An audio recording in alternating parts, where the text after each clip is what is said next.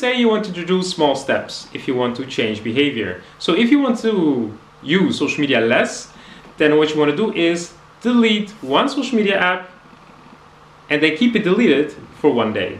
So when just before you go to bed, whether it's 30 minutes or one hour before you go to bed and you use your phone, then just before you lock your phone for the last time that day, you delete a social media app. So you want to think about it, which one you want to delete, and then you delete it. And then when you wake up, you just have to survive the day without that app. Try not to reinstall that app.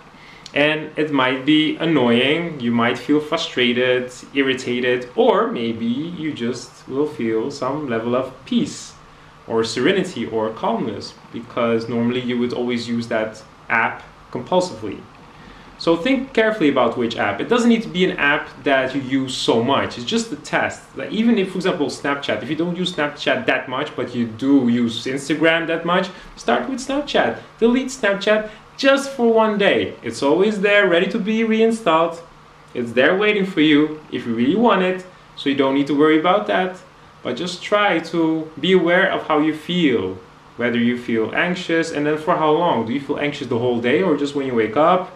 Just normally when you go for that app and then you realize you can't like that moment of panic and anxiety is that temporary or is it a feeling that goes on till the afternoon or you want to become aware of how you feel? Posting can wait commenting can wait sharing can wait. If you want to communicate you can use an instant messaging app. People can still call you and people can still use other social media apps and they can still send you text messages through IM apps.